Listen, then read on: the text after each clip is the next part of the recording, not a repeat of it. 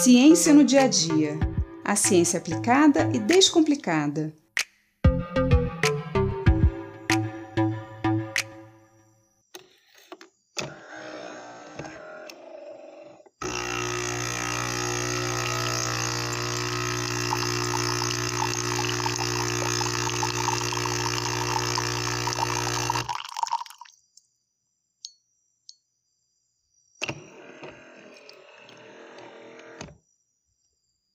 Curte café?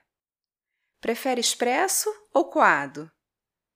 Amargo ou adoçado, forte, fraco, puro, com leite, pingado, cappuccino. As combinações são infinitas. Há quem diga que não é ninguém antes de uma xícara de café de manhã.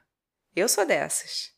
Eu adoro o sabor do café, mas curto também a sensação de estar mais atenta, mais bem disposta, mais ligada mesmo.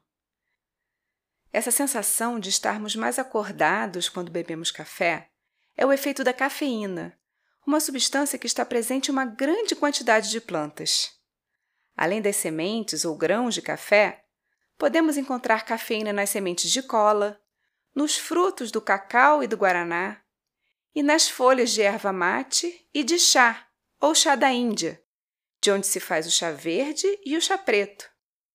A cafeína é uma substância de defesa das plantas contra os insetos, tanto pelo sabor amargo, que atua como repelente, como pelo efeito direto no sistema nervoso desses animais, levando à morte. Mas a cafeína também pode atrair insetos. É o caso dos polinizadores.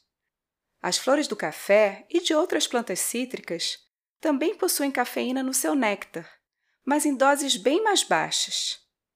E qual seria a função dessa cafeína? Cientistas demonstraram que a cafeína presente no néctar ativa a memória de longo prazo das abelhas. Elas se lembram do odor específico do néctar daquelas flores e voltam sempre para elas, garantindo a maior eficiência da polinização. Como as quantidades de cafeína no néctar são baixas, ele não tem aquele sabor amargo característico e por isso não repele as abelhas. Mas será que a cafeína atua da mesma forma no nosso organismo? Alguns estudos científicos indicam que sim, que a cafeína estimula nossa memória de longo prazo. Inclusive, vem sendo estudada tanto para o tratamento quanto para a prevenção de doenças neurodegenerativas, como Parkinson e Alzheimer. Mas precisamos tomar cuidado com as quantidades, pois cafeína em excesso pode ser muito prejudicial, causando ansiedade, agitação, insônia, dificuldade de concentração e pode até levar a problemas cardíacos graves. E como a cafeína funciona no nosso organismo? Por que ela nos deixa mais acordados? Nós produzimos naturalmente uma substância chamada adenosina, que atua no nosso sistema nervoso, induzindo ao relaxamento, diminuindo a frequência cardíaca e respiratória nos preparando para o sono. A atuação dessa substância ocorre quando ela se liga a receptores específicos nas nossas células, como uma chave entrando na fechadura. Esse sinal é transmitido pelos neurônios até o cérebro, que então envia os comandos para o nosso corpo começar a relaxar. Mas a cafeína também consegue se ligar direitinho a esses receptores, ocupando o lugar da adenosina. Com isso, não há mais o sinal que o nosso cérebro precisa para fazer o nosso corpo descansar. A cafeína em si não nos deixa mais acordados. Ela só impede a atuação natural da adenosina, nos impede de sentir o sono. Por isso a sensação de alerta. Só que esse efeito não dura para sempre, ainda bem.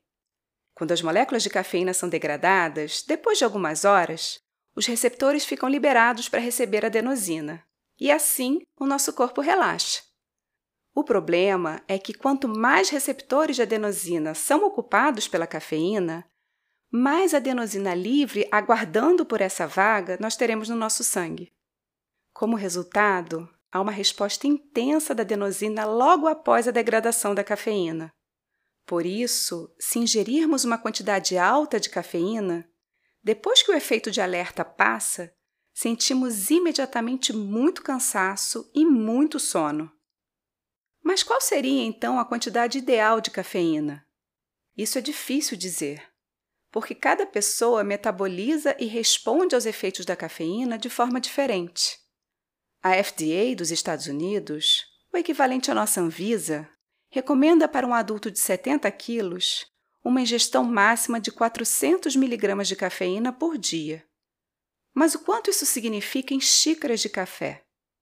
Bom, depende muito do tipo de grão, de como ele é moído e processado e também de como o café é preparado.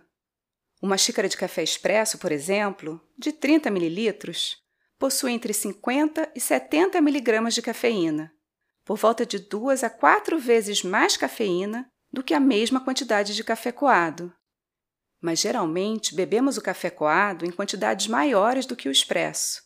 Então o volume total de café consumido também deve entrar na conta. Para algumas pessoas, até quantidades bem baixas de cafeína podem trazer desconforto.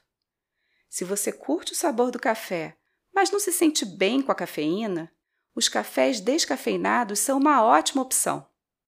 Hoje em dia, com a variedade de cafés que encontramos no mercado, é possível encontrar alguns tão bons que a gente nem percebe a diferença. Existem várias técnicas para retirar a cafeína dos grãos de café, mas é importante saber que não é possível retirar toda a cafeína dos grãos.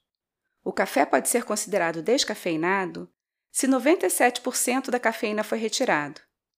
Então, para as pessoas mais sensíveis, mesmo café descafeinado pode incomodar. E se por outro lado você não curte o sabor do café, mas gostaria de ter os benefícios da cafeína, os chás como o mate, o chá verde e o chá preto são ótimas opções. Você pode até consumir a cafeína em cápsulas, o que inclusive facilita o cálculo da quantidade ingerida. O importante é não exagerar.